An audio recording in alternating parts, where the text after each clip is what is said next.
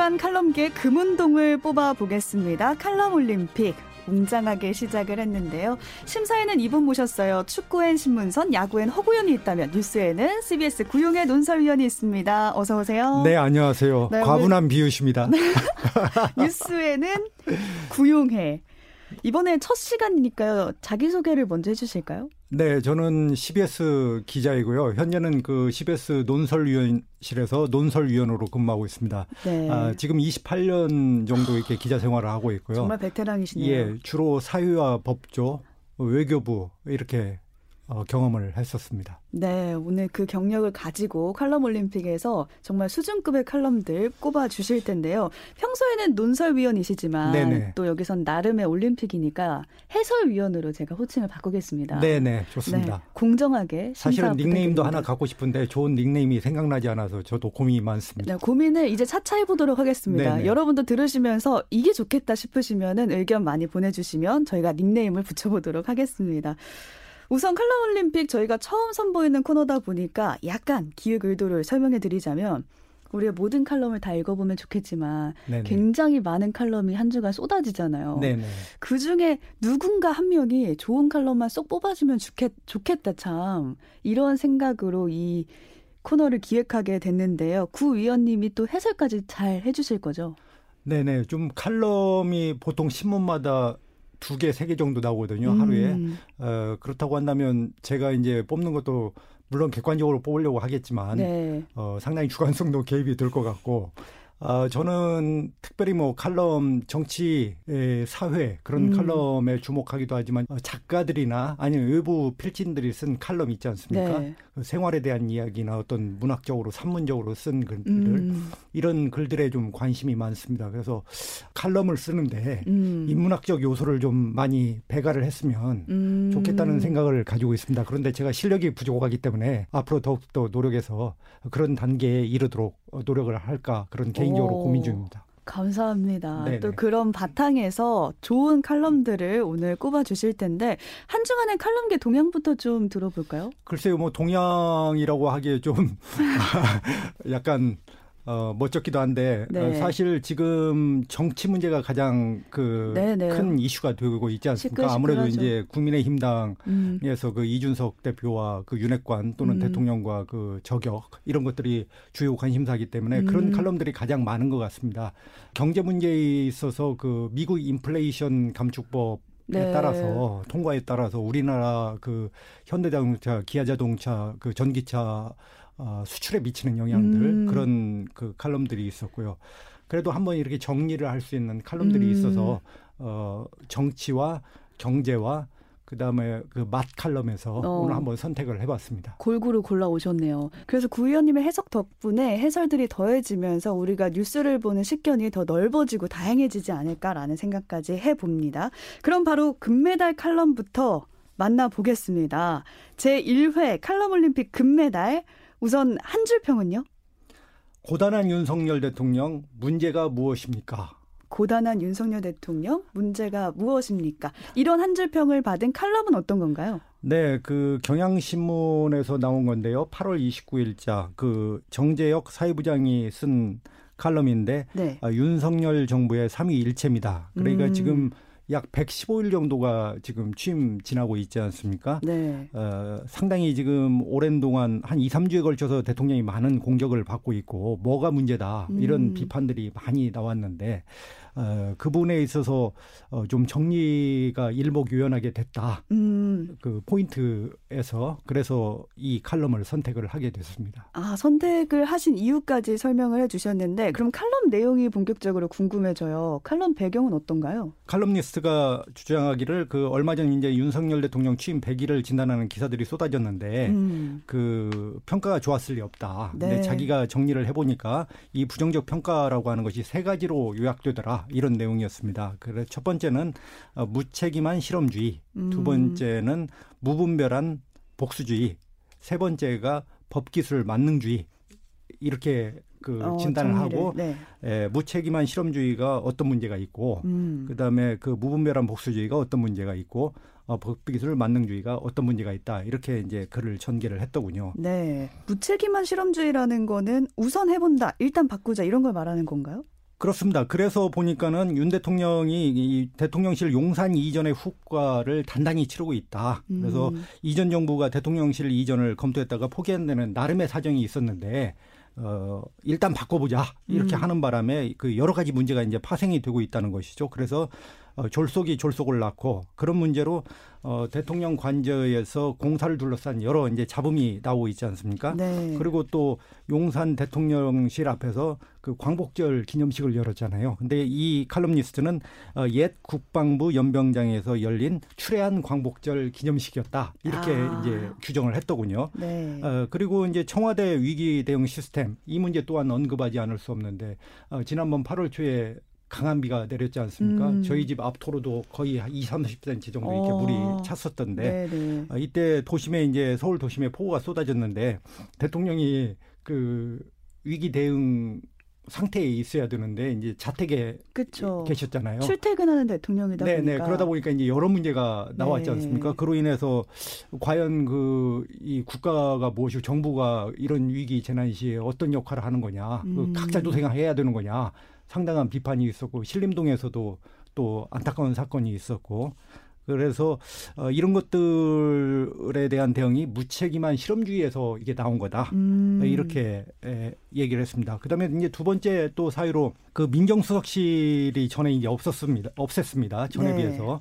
근데 우리가 일반적으로 과거에 그 청와대 민정수석실은 청와대의 70%라고 얘기를 했거든요. 그러니까 기능 청와대 기능이 100%라면 민정수석실이 70% 정도를 그 기능을 차지한다고 음. 그렇게 막중하고 막강한 그 기관이었습니다. 네. 근데 대통령이 이제 취임하시면서 민정수석실을 청와대를 슬림화하겠다고 하면서 민정수석실을 폐지를 했죠. 그러다 보니까 그러면 과거에 70% 기능이나 이렇게 엄청난 일을 했던 음. 그 기능을 어떻게 할 것이냐의 문제가 발생을 하는 거 아니겠습니까? 네. 그 인사는 이제 법무부의 인사정보관리단을 갖다가 시행령을 만들어서 그렇게 추진을 하고 그다음에 경찰도 행안부에 그 경찰국을 설치해 가지고 이렇게 하는 문제들.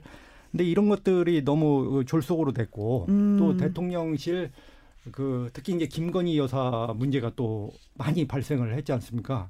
뭐 나토 회의에 갔다가 그 사적 인연을 가진 분이 뭐 수행을 했다, 동행을 했다 이런 문제라든지 어, 또는 그 사적 특혜 채용이 있었다라든지 어, 또 보안상 그 윤 대통령의 그 일정 이런 것들이 또 노출되는 사고들이 있었기 때문에 네. 어, 이런 문제들이 이게 무책임한 실험주의의 사례들이다 음. 이렇게 주장을 했습니다. 두 번째로 넘어가 보자면 무분별한 복수주의는 어떤 걸 말하는 건가요? 네, 그 지금 이 칼럼니스트는 사정 트로이카 그러니까 한동훈 법무장관, 이상민 행안부 장관, 유병호 감사원 사무총장 이렇게 이제 세 사람이 이 정부의 사정의 트로이카다 이렇게 음. 규정을 했습니다. 그래서 모든 사건이 지금 전 정권 털기에 이제 집중을 하고 있다. 그래서 이것이 어, 무분별한 그 복수주의다 이렇게 얘기를 하고 있습니다. 마지막으로 법기술 만능주의는 어떤 건가요? 어, 뭐 앞에서 좀 잠깐 언급했는데 아무래도 시행령 통치를 지금 비판한 것으로 네. 어, 그렇게 해석이 됩니다. 시행령 통치라면은 검찰 수사권 원상 복구하는 그 부분 말하는 건가요? 그렇죠. 뭐저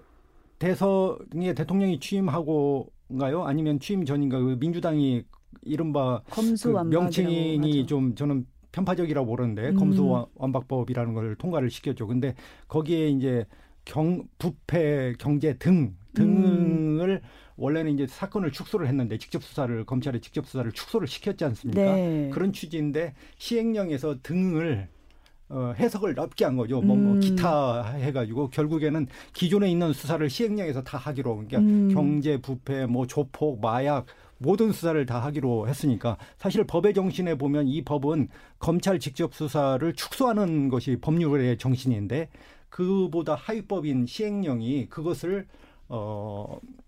뭐 위반했다는 논란이 음. 제기될 정도로 폭을 넓혀서 어, 이렇게 하다 보니까 행정부의 에, 권한 자체가 너무 비대해졌다. 그러니까 음. 입법의 원리에 따라서 그 시행령이 이루어져, 이루어져야 되는데 어, 그렇지 않고 오히려 더 커졌다. 이런 비판이 이제 법 기술 만능주의라고 이렇게 비판을 한 것 같습니다. 네, 이렇게 세 가지로 지금 현 정권을 비판하는 내용의 칼럼이긴 했습니다. 이 칼럼에서 지적한 내용대로 요즘 대통령실이 좀 감찰로 난리가 난 것 같아요.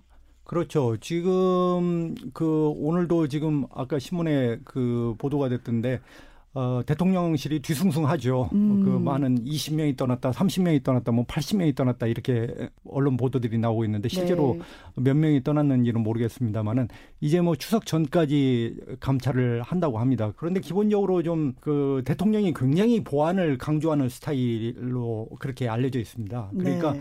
어, 심지어는 어떤 거냐면 예를 들어서 대통령이 광복절 기념식이 있는데 그 기념식의 내용이 예를 들어 2시에 그 기념식을 얘기를 하잖아 말씀을 하잖아요. 그러면 2시에 동시에 나가야 된다고 생각하시는 분이라고 합니다. 음. 그런데 이제 대변인이나 공보 보좌를 하는 사람 입장에서는 미리 이제 기자들한테 엠바고를 이렇게 주지 않습니까? 뭐 30분 전에 그래야 텔레비전에 이제 프롬프터에 자막 을 낼 수가 있거든요. 음, 그렇게 해서 네, 2시에 공개는 되는 거죠. 그렇죠. 2시에 네. 공개는 그, 되는 건데. 근데 그 이제 기자들이 그 또 그 약속을 어기지 않고 일부 이제 기자들이 그것을 미리 쓰는 경우가 음. 이, 이 사고가 생기거든요. 네네.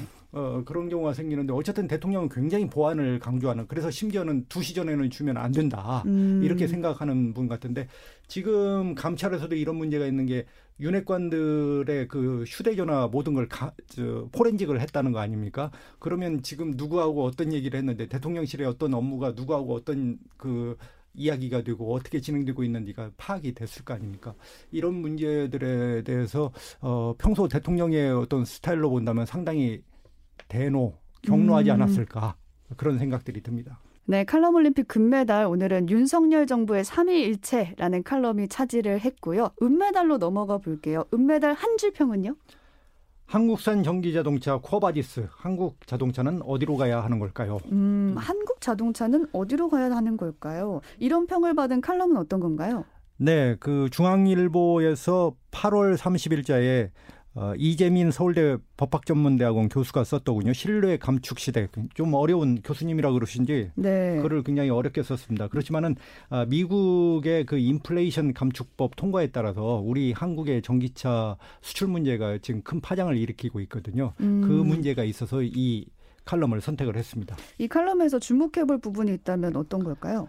네, 8월 16일 날 그 바이든 어, 미국 대통령이 인플레이션 감축법에 서명을 했습니다. 그래서 발효가 됐는데 어, 미국 법이지만은 우리나라 자동차 산업에 그 엄청난 영향을 미친다고 합니다. 음. 그래서 그 우리나라에서 전기차를 사면 보조금을 주지 않습니까? 네. 마찬가지로 이제 미국에서도 천만 원 안팎의 큰 돈이죠. 6, 7천만 원이면 이제 천만 원 안팎의 보조금을 주는 거니까. 음. 근데 이게 조건이 있습니다. 미국에서 생산을 해야 됩니다. 미국에서, 자동차를 전기차를. 네.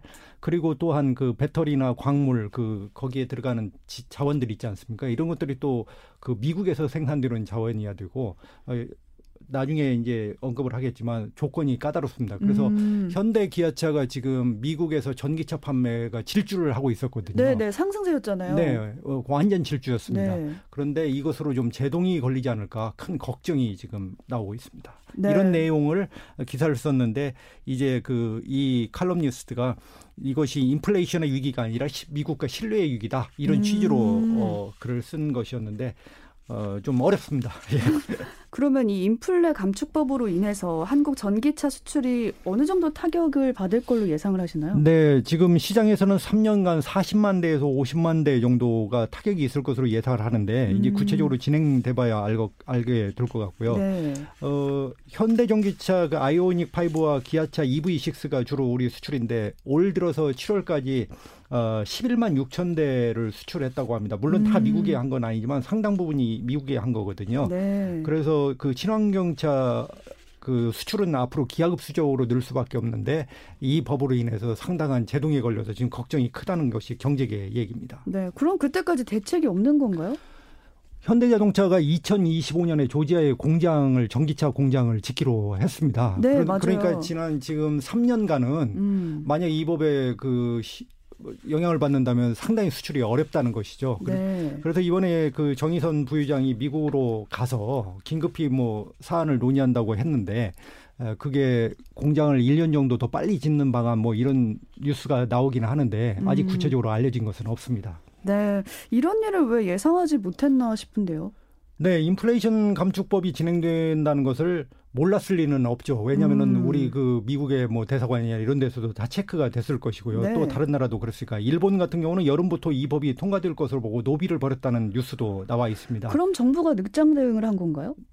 지금 아마 그런 지적이 많이 있습니다. 음. 그래서 그, 어, 우리가 그동안 윤석열 정부 들어서 이제 한미 간에 더 밀착한다고 그래서 음. 중국으로부터는 좀, 어, 멀어지고 미국과 밀착한다고 했지만 그래서 우리가 뒤통수 맞은 거 아니냐. 그러니까 그리고 이제 바이든 대통령이 들어서서 삼성의 그 회장이 또 미국 대통령을 만나고 현대차 부회장이 또 미국 대통령 만나고 그랬지 않습니까? 음. 지난 5월에 그 바이든 대통령이 방한했을 때 정의선 부회장하고 호텔 그 숙소에서 기자회견을 같이 했잖아요. 그러면서 이제 거기에서 현대차가 앞으로 투자 액수를 밝히면서 이렇게 투자하겠다고 하니까 어, 바이든이 땡큐 땡큐 네, 땡큐로 연발하면서 네. 또 가면서 정의선 부회장의 등도 토닥거려주고 음. 그렇게 했는데 이 인플레이션 감축법에서 한국차 그 전기차에서 보조금을 제외하니까 어 미국의 이 자국 우선주의가 우리한테 완전히 뒤통수로 온 거 아니냐 음. 이런 얘기가 있는 것이죠. 그러면 중국을 동맹국과 함께 견제하자는 바이든의 세계 전략은 결국에는 그냥 자국 우선주의에 불과한 걸까요? 그렇게 결국 되는 것 같습니다. 그러니까 지금 미국이 그 바이든 대통령이 하자는 것은 결국 그 동맹국들이 모여서 중국을 견제하자. 그래서 우리 이익을 도모하자는 거 아니겠습니까? 네. 그렇게 그 반도체라든지 또는 배터리라든지 자동차, 전기차에서 이렇게 같이 하자고 해놓고 어, 막상 그 자동차, 전기차 수출에서는 또 동맹국들의 수출을 막고 이렇게 한다면 과연 이게 동맹의 가치가 한 줄로 서는 가치가 어디 있겠냐. 이것은 음. 미국이 어 자기 이속만 챙기는 것이다. 그래서 어 바이든의 말이 허언에 불과하다. 그러니까 규범의 규범에 의한 세계 질서를 얘기하잖아요. 그 규범에 의한 세계 질서라는 것은 결국 중국이 세계 규범 질서를 어기기 때문에 중국과는 어 어느 정도 거리를 두면서 동맹국끼리 같이 하자는 거거든요. 음. 그런데 뭐 이렇게 미국의 그 이익이 되는 부분에서는 자기만 쏙 알토란을 빼먹겠다고 음. 한다면 과연 이 동맹국들의 그 주의가 무엇을 위해서 함께 해야 되는 거냐 음. 이런 의문이 있을 수밖에 없는 것이죠. 그래서 신뢰에 문제가 왔다라고 칼럼에서 지적을 네, 하는 것 같아요. 지적 같습니다. 그리고 네. 이게 문제는 더더욱이 이제 우리 정부의 대응인데 우리 정부는 그동안 대응다운 대응을 못했거든요. 네. 펠로시 하원 의장이 지난 그 8월 초에 방한을 했잖아요. 윤석열 대통령이 만나지 않았지 않습니까? 전화 회담만 음. 한 것으로 보는데 당시에 당연히 이런 문제가 있었으면 미국의 3인자인데 펠로시 의장이 어, 그렇게 해서 윤석열 대통령이 만나서 이런 문제도 제기를 해서 어, 동맹과 규칙, 가치에 의한 외교라고 한다면 우리의 이익도 같이 가는 것이다. 같이 가야 한다. 이렇게 설득을 했어야 하지 않느냐. 이런 지금 비판들이 있습니다. 네, 은메달로는 신뢰 감축 시대라는 칼럼이 수상을 했습니다. 마지막으로 동메달 칼럼인데요. 먼저 한 줄 평부터 들어볼까요? 네, 면치기 혹시 아시나요? 당연하죠. 뭡니까? 후루룩 하고 먹는 거 아닌가요? 네, 이번에 그 막칼럼 그 칼럼 하나 우리가 뭐 정치 경제 너무 어려운 얘기만 했어요. 네. 어 지난번에 이제 국수 그 또는 면 먹방을 어떻게 해야 해야 하냐 이런 그 음. 그 면치기 논란이 있었는데 에, 조선닷컴에서 8월 30일자에 끊어먹기 대 후루룩 먹기 국수 먹방서 불거진 면치기 논란 이런 칼럼이 나와 있었습니다. 내용 살펴보기 전에 어, 어느 쪽이신가요? 끊어먹기신가요? 후루룩 먹기? 저는 끊어먹기는 아니고 후루룩은 내지 말자. 후루룩은 내지 말되 후루룩 예. 먹자. 뭐 뭐라고 해야 되나? 그러니까 소리를 크게 내지 말고 음. 끊어 먹지 말자. 음. 그게 면과 면발의 그 고유의 맛을 향미하는 것이다. 이렇게 생각을 합니다. 아, 그럼 여기에서는 뭐라고 했을까요? 이 칼럼에서는? 이 칼럼에서는 어 그 칼럼니스트 본인 의견이 아니고 궁중 음식 전문가의 말을 빌려서 음. 소리를 내는 것은 음식에 대한 예절이 아니다. 음. 어, 이렇게 정리를 했습니다. 네. 근데 그거는 우리가 알고는 있는데 예, 예. 면을 예. 먹을 때는 적어도 후루룩 먹는 게 맛있게 먹는 거다라고 알고 있잖아요. 그런데 그게 아무래도 그 먹방 영향이 아닌가 싶습니다. 먹방이라고 음. 하는 게 그 어떤 시청각적 공간감을 공간각을 줘야 되잖아요. 그러니까 음. 과도하게 이 소리를 내다 보니까 사실 이 면치기 논란이 저도 찾아보니까 2016년인가 17년에 그 개그맨 김준현 씨가 네. 그렇게 먹으면서 있었더라고요. 근데 음. 어이 언론의 이 칼럼니스트가 어 진단하기로는 이런 그 먹방 프로가 오래되면서 이제 거의 4, 5년간 대세를 했지 않습니까? 그쵸. 그리고 이런 것이 되다 보니까 어 시청자들이나 이런 분들이 좀 식상해진 거 아니냐. 그래서 음. 이런 논란이 나온 거 아니냐. 이런 지적을 하더군요.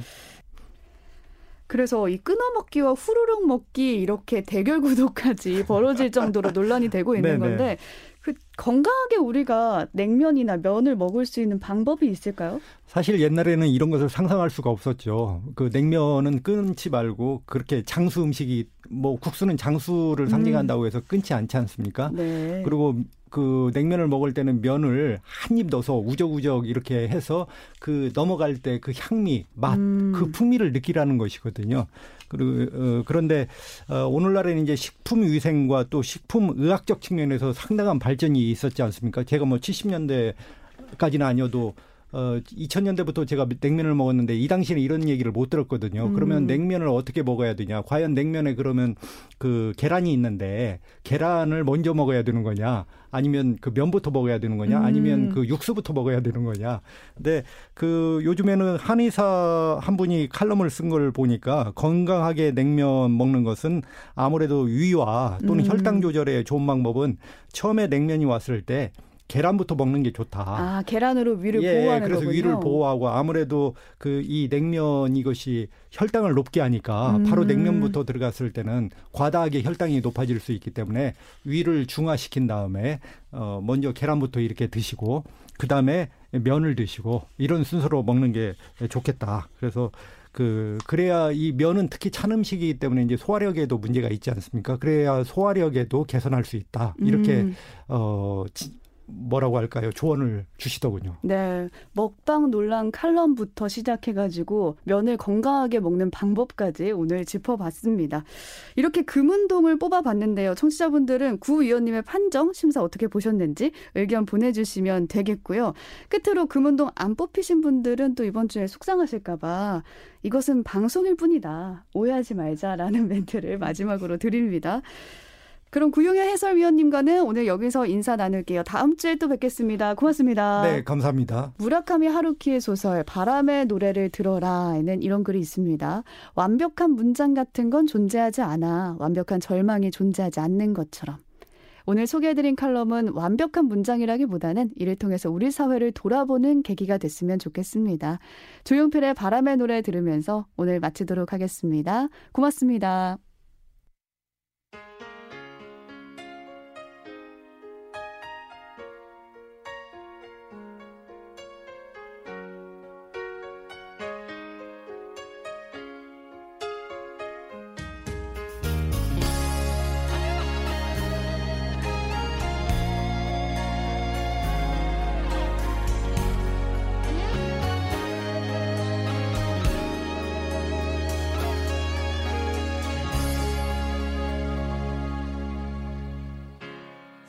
살면서 듣게 될까? 언젠가는 바람의 노래를. 세월 가면 그때는 알게 될까? 꽃이 지는 이유를